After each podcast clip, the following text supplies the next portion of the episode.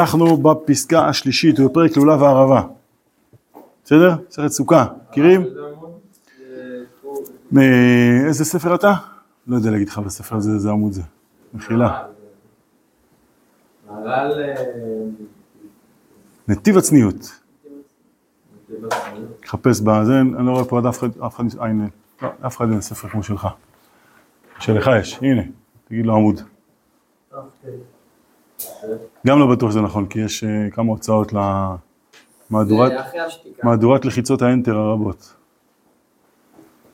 אה, בפרק לא עבר רבה, בסדר? דרש רבה, מהי דכתיב, מה יפו פעמייך בנעלים חמוקי ירחייך, מה זה? מעולה.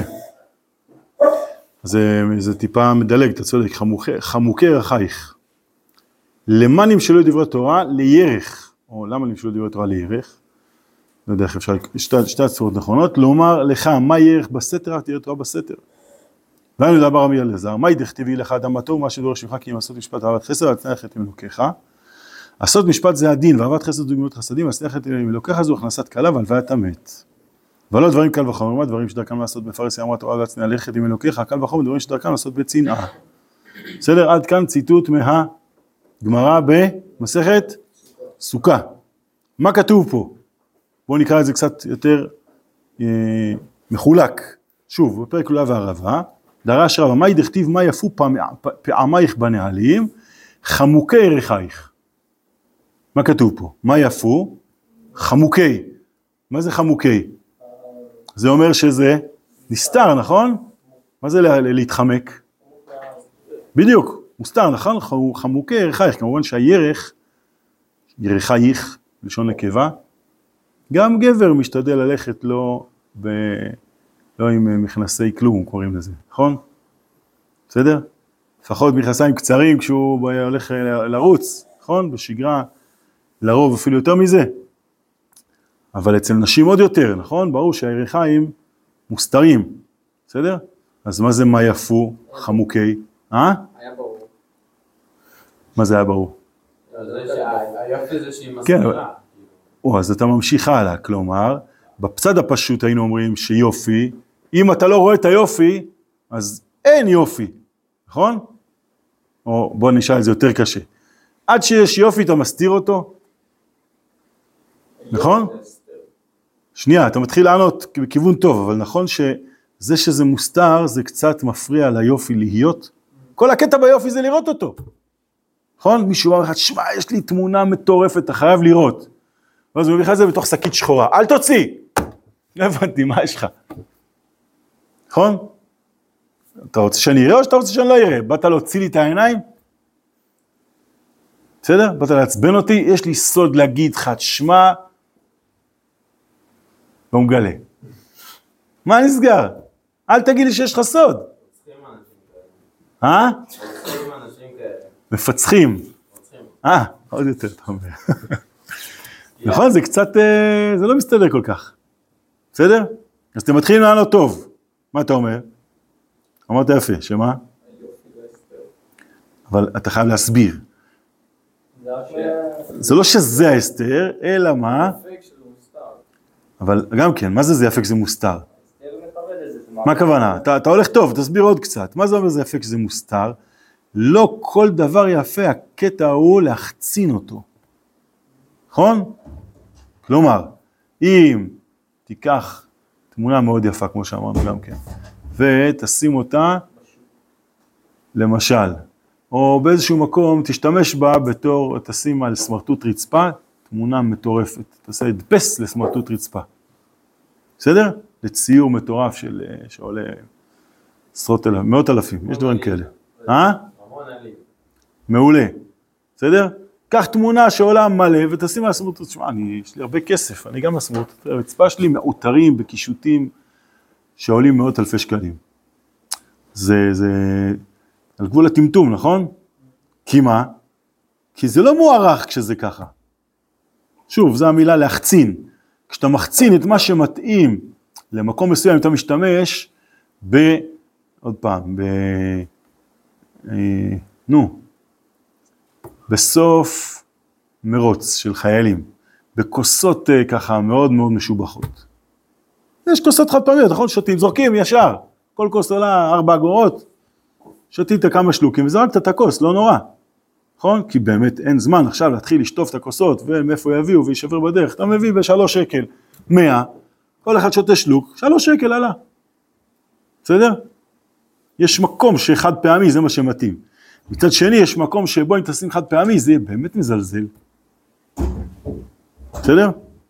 נכון, אדם לא רוצה לשתות אפילו קפה תוך כדי הבוקר בכוס חד פעמית קרה. נכון? יש, יש לכל דבר את המקום שלו. כשאתה מזלזל במשהו שיש לו ערך גדול, אז אתה כנראה לא מבין את היופי. זה מה שאתה מתכוון, שהיופי הוא בהסתר.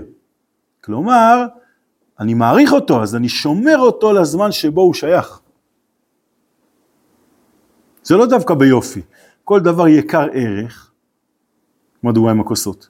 כל דבר יקר ערך, אם אתה משתמש בו במקום שבו הוא לא מוערך, אז uh, השחטת אותו קצת. נכון? תנו דוגמה. כמו להביא יהלום אה, עגול לילד קטן, אז הוא חושב שזה גולה. בדיוק, להביא לילד יהלום בתור גולה. נפלא. לא, אני מאוד אוהב את הילד שלי, אז אני מביא לו את זה. מה הקשר? אתה, זה עולה... בשקל אתה קונה לו משהו שאתה, אם אתה מאוד אוהב אותו, הבאת לו את זה, אבל מה אתה... אתה מזלזל במשהו שהוא שווה ערך. כן, לזה המון דוגמאות. מה זה? כן, זה כאילו, מה, מה, למה לשים מיליון שקל על משהו שבאמת אה, שקל... אה. מעולה. בסדר? דוגמאות ברורות. מעולה. בואו נקרא את ההמשך. מה יפו פעמך בנהלים חרוקי אחך? למה נמשלו דברי תורה? לירך. לומר לך, מה ירך בסתר? אף דברי תורה בסתר. כלומר, איך אתה כן עסוק בתורה, לא בזה שעכשיו אתה צורח את זה בכל, לכל עבר. נכון? כי זה לא מוערך נכון. לא מבינים מה אתה רוצה. הלאה. והיינו דאמר רבי אלעזר, מה דכתיב הגיע לך אדם טוב, ומה שדורש ממך כי אם עשות משפט ואהבת חסד והצנע ללכת עם אלוקיך. עשות משפט, יש כתוב פה שלושה דברים, עשות משפט ואהבת חסד והצנע ללכת. עשות משפט זה הדין, בסדר? כלומר, יגיד לך אדם מה טוב, ומה השם דורש ממך כי אם עשות משפט, כן? מה הקדוש ברוך הוא מבקש מאיתנו? אז א', לעשות משפט זה לעשות דין. ואהבת חסד זאת גמילות חסדים, שגם זה חלק ממה שיש פה ציווי עליו, והצנע ללכת אלוקיך, שזה אומר הכנסת כלה והלוויית המת. זה יסביר את זה בהמשך, אבל לא דברים קל וחומר, ומה דברים שדרכם לעשות, לעשות בפרהסיה, מה זה פרהסיה? מצוין, ברחוב, בסדר? דרכם לעשות בפרהסיה, אמרה לך תורה והצנע ללכת עם אלוקיך, קל וחומר דברים שדרכם לעשות בצנעה. כלומר, יש גם דברים שדרכם לעשות בפרהסיה, אומרת לך התורה, תשמע, יותר טוב לעשות אותם בצנעה. אז קל וחומר שמה שבצנעה כדאי להקפיד עליו. הלאה, אומר המהר"ל, פירוש, בסדר, מכאן ואילך, מהר"ל מסביר את זה, פירוש דבר זה. כי ראוי שתהיה לתורה מדרגה הפנימית העליונה, כמו שהתבהר זה. כלומר, איך אתה תחלחל לעצמך שזה פועל עליך בפנים, אם תעסוק בזה בפנים. קצת אמרנו זה אתמול, כשאתה, לפי הגישה שלך לכל דבר, אתה מייצר באמת, טוב, זה בדיוק זה, זה היחס שלך לדבר גורם לך להיות בשער הנכון, אתה מתייחס אליו נכון, בסדר? אז אם תתייחס אל זה בצורה של מדרגה פנימית, עליונה, ולא בתור משהו, כמו שאמרתם, מתייחס לגולה בתור גולה ולא ליהלום בתור גולה, אז אתה תבין שכנראה ליהלום יש מקום אחר. ואותו תשמור בארבע מנעולים ועם כספת והקומה שאף אחד לא יודע שבכלל קיימת, לא יודע, כל מיני הגנות כאלה. זה גורם לך להעריך את זה. אם תשים את זה באמת בין הגולות של הילד שלך, זה גורם לך לזלזל בזה. בסדר? הלאה, כמו שהתבהר, לפיכך אין ראוי שיהיה אדם נוהג בדברי תורה רק כפי מעלתה שהיא נסתרת. הנה, אתם רואים? תתנהג עם התורה לפי מעלתה נסתרת. נכון, אומרים לך, אל, ת, אל תיגע בנעליים כשאתה לומד. אז זה קודם כל הלכה. אבל חוץ מזה הלכה, זה גם גורם לך להבין שאם אתה עכשיו מתעסק בנעל ואתה לומד, כנראה שמה שאתה עסוק בו זה משהו כמו הנעל. עזבו שזה הלכה, בסדר? אתם מסכימים שהיחס אל זה הופך את זה להיות מזולזל? טוב, בגלל זה גם זאת ההלכה. יש? כי ההלכה כידוע זה בדיוק הוראה איך ללכת, איך זה משפיע עליך. אז אם אתה מתייחס לזה בתור משהו שאפשר לזלזל בו, אז זה ישפיע עליך במקומות מאוד חיצוניים. וזה שאתה מבין שאם נגעת בנעליים תוך כדי לימוד, אז אחרי זה תעשה ככה עם הידיים, תנגב במילה דמנגבי ברגליים, זאת אומרת עכשיו אני חוזר אל הדבר החשוב שאני עושה. יש מובן, נכון? בסדר? שוב, היחס שלך, לפי, ההלכה מייצרת לך את היחס. יש, בסדר? הלאה. עוד פעם, לפיכך אין ראוי. שיהיה האדם נוהג בדברי תורה רק כפי מעלתה שהיא נסתרת, רק במובן של אלא. יש? רואים את זה? אין ראוי שיהיה האדם נוהג בדברי תורה, אלא כפי מעלתה שהיא נסתרת. אתה מבין שזה פועל עליך במקומות פנימיים. אם אתה מתעסק עכשיו עם הנעל שלך, אז אתה בעצם מתייחס לזה כמו שמתייחסים לנעל. הלאה, וינהג בה מנהג צניעות כמו שראוי לתורה שיש לה מדרגה נסתרת ולא ינהג בתורה מנהג הגלוי היוצא מן הצניעות. זה לא רק, קודם בפסקאות הקודמות דיברנו על זה ש...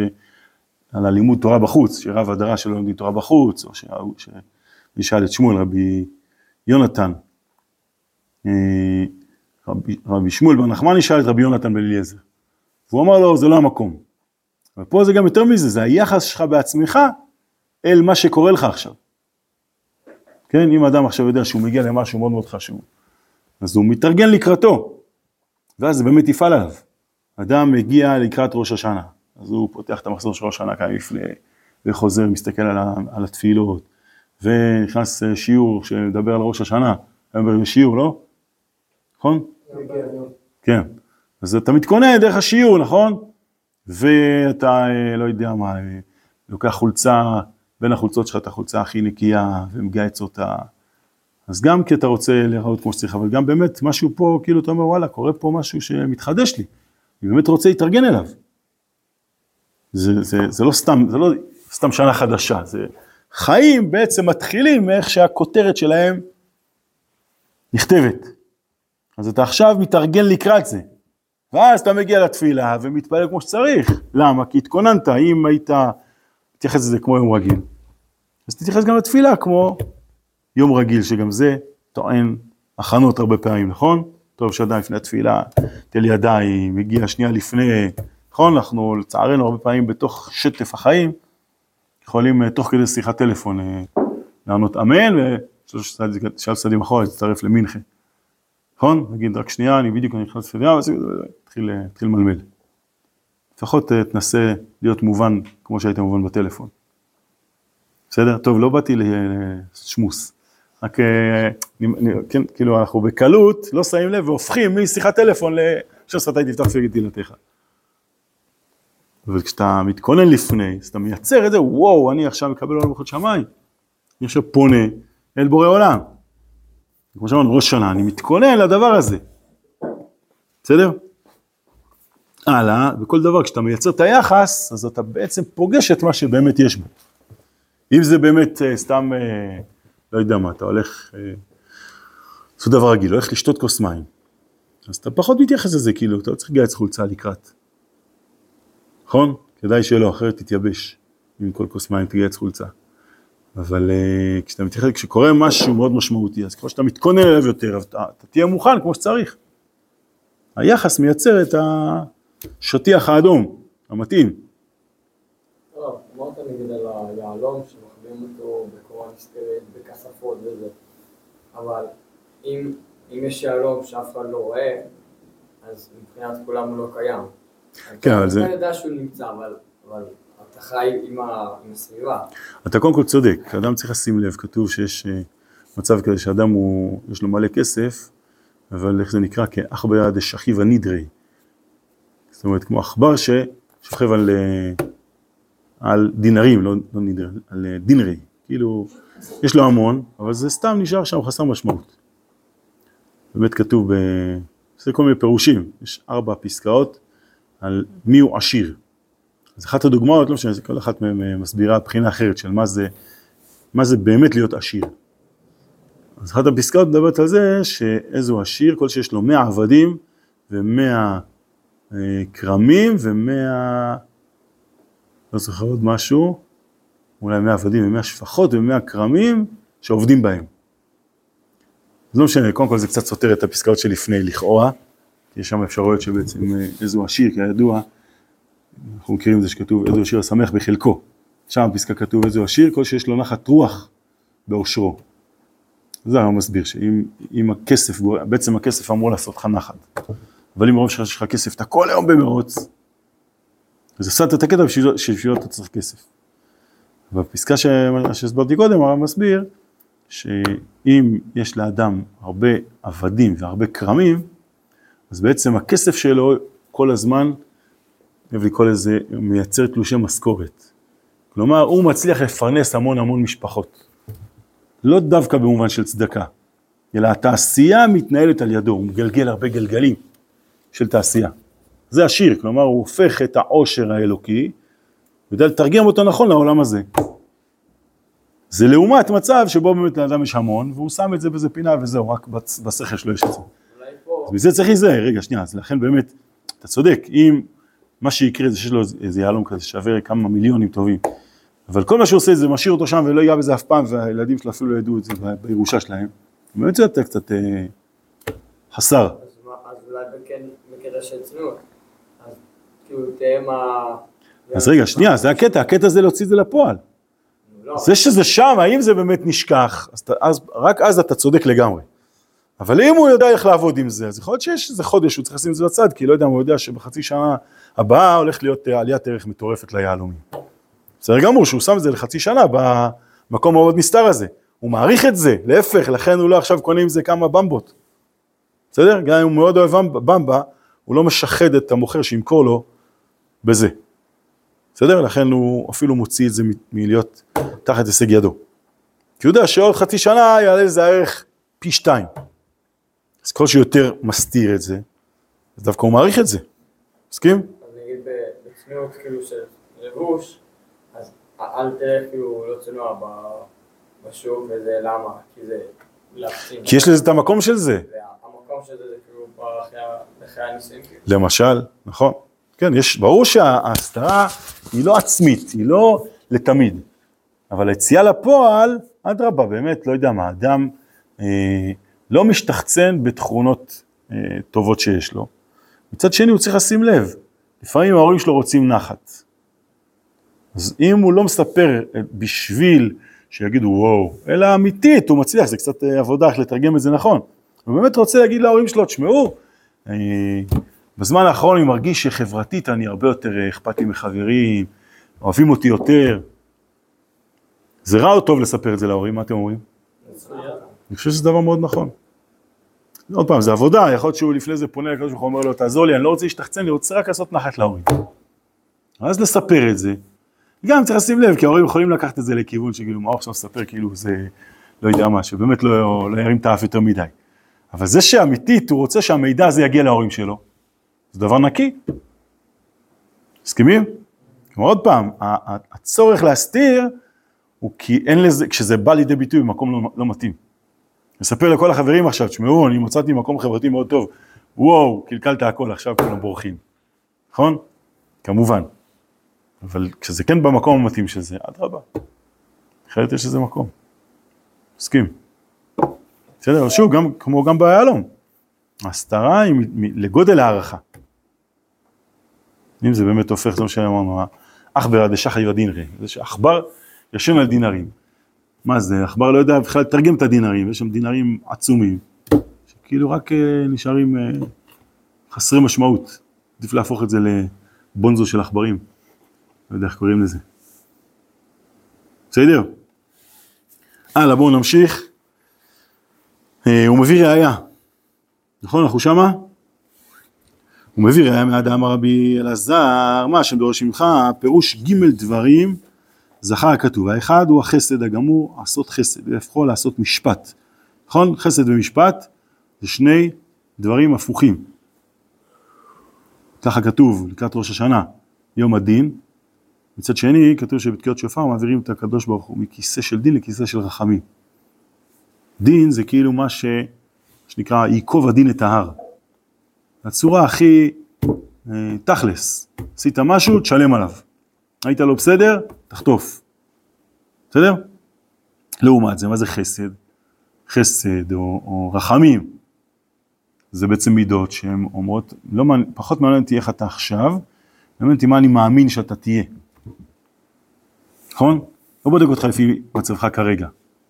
לא בודקים את שיעור א' לפי עשר בבוקר בסדר בוקר. איך בודקים את שיעור א'? לפי עשר בבוקר בשיעור ב'. יש? מבינים? כלומר, אתה לא, אתה לא בודק לפי, לפי העיניים, אלא אתה עכשיו יודע מה הם יהיו בעוד שנה. מחילה שאני משתף אתכם במחשבותיי. אבל זה ככה, נכון? כמובן שככל שאדם מצליח יותר, כמו שכל פעם אנחנו אומרים, ככל שאדם יותר מצליח אה, לייצר את המצב שהוא באמת עסוק בדברים בפנים, אז הוא גם לא מתעכב בכוח. אבל אתה לא, זה, זה, זה דין ש, שהוא חוסר אמונה. אם מה שקורה עכשיו זאת המציאות. נכון? כמו שכשאדם לפעמים לא מצליח להיות מה שהוא רוצה ומאמין ומשתדל מאוד, הוא לא מצליח, אז מה, אז הוא אפס? חס וחלילה. הוא עובד קשה, והוא קם לסליחות, והמוח שלו עובד, אז הוא צריך לישון יותר.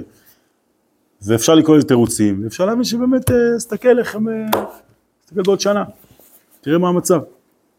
בסדר? אז זה היותר רחמים, זה להבין מה, מה טמון בפנים, ואיך זה יגיע, איך זה יבוא לידי ביטוי בהמשך. הלאה. אה, אז עוד פעם, האחד הוא החסד הגמור, לעשות חסד, והפכו לעשות משפט, דכתיב לעשות משפט, זה דבר הזה הוא הפך החסד.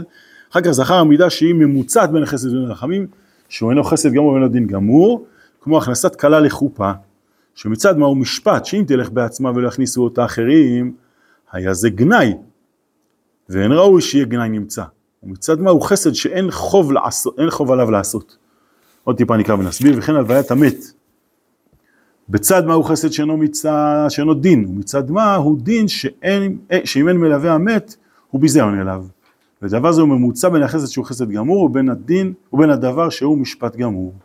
הוא כבר יודע במקום אחר, באמת פה הוא לא מסביר את זה יותר מדי, אבל באופן פשוט מה שכתוב פה זה שגם בהלוואת המת וגם בהכנסת כלה, אתה לא מצווה אולי להיות שם דווקא. מצד שני, אם לא יהיה שם אף אחד, בין בהלוויית המת ובין בהכנסת כלה, אם תהיה הלוויה ולא יהיה שם אף אחד, אז בעצם המת יהיה קצת גלוי מדי. זה שהמיטה אה, מכוסה באנשים שהולכים לידה, זה בעצם כבודו של המת. למה? כי כשאתה רואה דבר כזה, זה קצת גורם לך, כמובן, נכון? זה מאוד, כמובן במובן השלילי, מרשים. כי כשאתה רואה גוף בלבד, שאין לו נשמה, זה מפיל אותך, נכון? אנחנו יוצאים מבית קברות, מה אנחנו עושים? נוטלים ידיים, מכירים? למה נוטלים ידיים? טומאה וזה. אוקיי, אבל זה טומאה יותר מאשר בפועל, הרי לא, לא, לא דווקא, לא נגעת במיטה או משהו. זה לא ש... מצוין, אז מה אתה עושה? אתה בעצם עכשיו יותר משאתה בפועל אה, נטמאת, יותר פה. כאילו עכשיו נכנסת למקום שבו אתה ראית דברים שהם מאוד מציאות, אבל הם לא המציאות.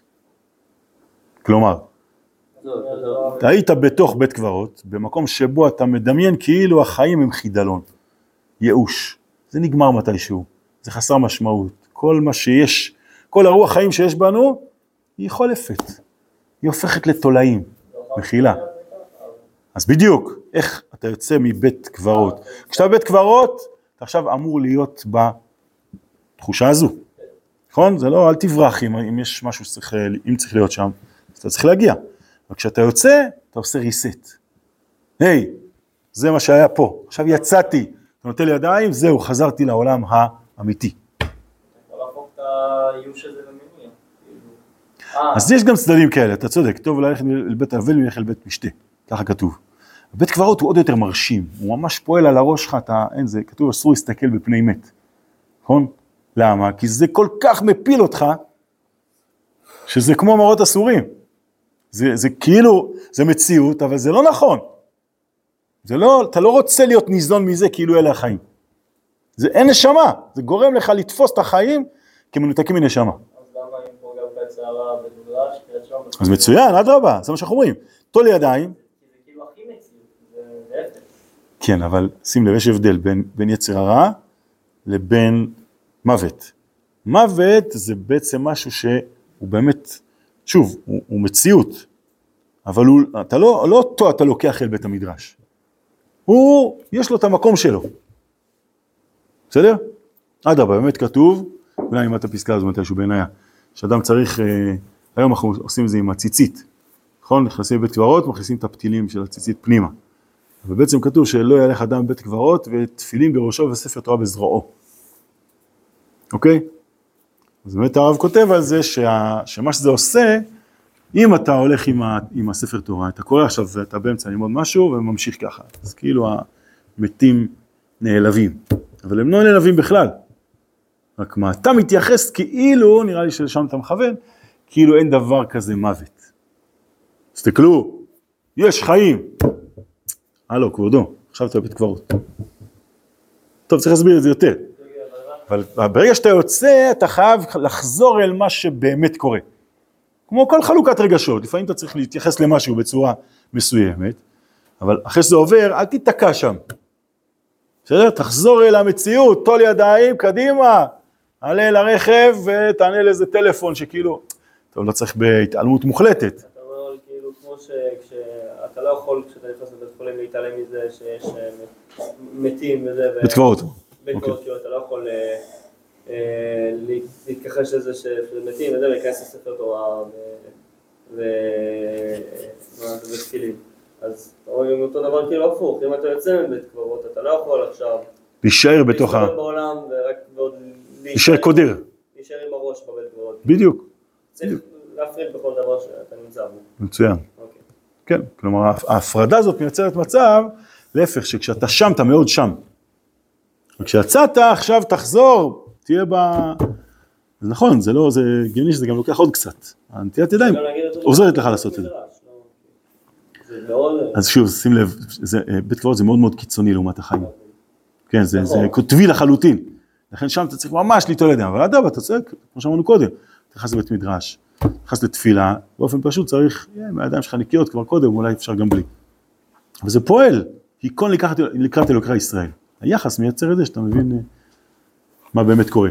בואו נמשיך עוד טיפה ונסיים, כי השעה כבר נראה לי עברה. איפה אנחנו? 32, בסדר, לא נורא, עוד טיפה.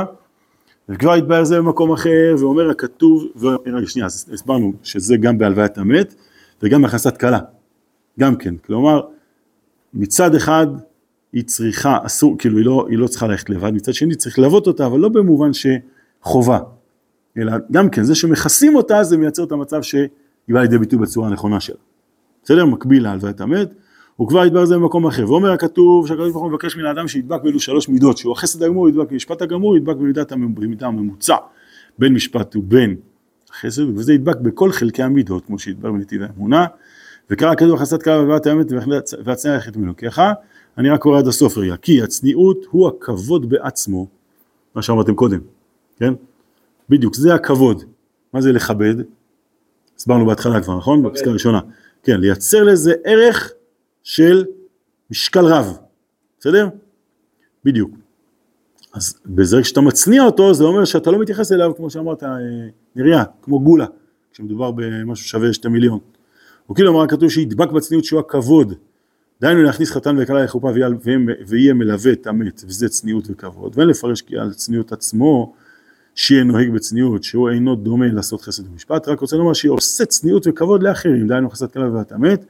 מתי למדנו קל וחומר ומה דברים שדרכם לעשות לפרס כמו חסד כלה והלוויית המת אמר תורה שיהיה בצניעות והוא כבוד המת. כי כאשר בני אדם מכניסים החתן והכלה ומלווים את המת, דבר זה הוא צניעות, שבני אדם מכניסים הכלה בתוכם נסתרת. והוא דרך כבוד. בסדר? דווקא זה שהיא נסתרת, זה אומר שהם מעריכים אותה נכון. וכן המת נסתר בתוך, הנה מה שאמרנו, המת נסתר בתוך בני אדם המלווים, כך יראה פירושו. וכאן וחומר שאר דברים שיש לעשות בצנעה, שאם לא יעשה אותם דרך צניעות, יהיה גנאי ואין להעריך יותר, דברים מובנים בסך הכל, כן? כלומר, עוד פעם, ההצנעה היא לא, צריך תמיד לזכור את זה, היא לא בושה, אלא בצד מסוים בדיוק הפוך. זה לא שזה פדיחה. אלא להפך, יש את המקום המאוד מדויק, וזה מבלבל אם זה חשוף. בסדר? תראו, סתם הערה חשובה, איך המהר"ל מושך אותנו לצניעות, לא במובן ה... ככה צריך, זאת ההלכה, ככה עושים, אסור אחרת, זה מה שהתורה אומרת, זה הגדרים, יכול להיות שיהיה גם צורך, זה לא שלא צריך לשמוע מה הגדרים גם, אבל פה הוא מדבר איתנו על מוטיבציה פנימית, הוא גורם לך להבין, אתה מבין מה זה, כשאתה, איך, איך אתה קולט שכשאתה מחצין משהו שלא נכון לחצין אותו, אז הרסת אותו. יש, מבינים מה קורה פה? זה בדיוק צניעות גם, כן? כאילו דווקא להבין את הדבר מבפנים, מהעומק שלו, זה מבט של, צניע, של צניעות, מבט של ערך מכובד אל התוכן הפנימי של הדבר. ממילא כשאתה מחצין אותו, הרסת אותו. בסדר? קודם כל מישהו שחוזר מחו"ל עם uh, כמויות של שטרות של 200. עבד באיזה עבודה מאוד מוצלחת, אה, שרוח בנתב"ג והוא כזה, תסתכלו כמה כסף עשיתי, זה שטרות עפים, לכל עבר.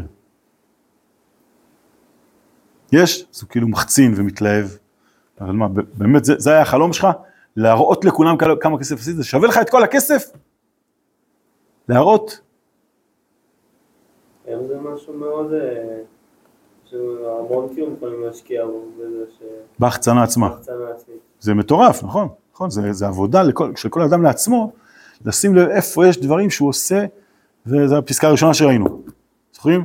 שאדם צריך לשים לב לא להתפעל מהבריות.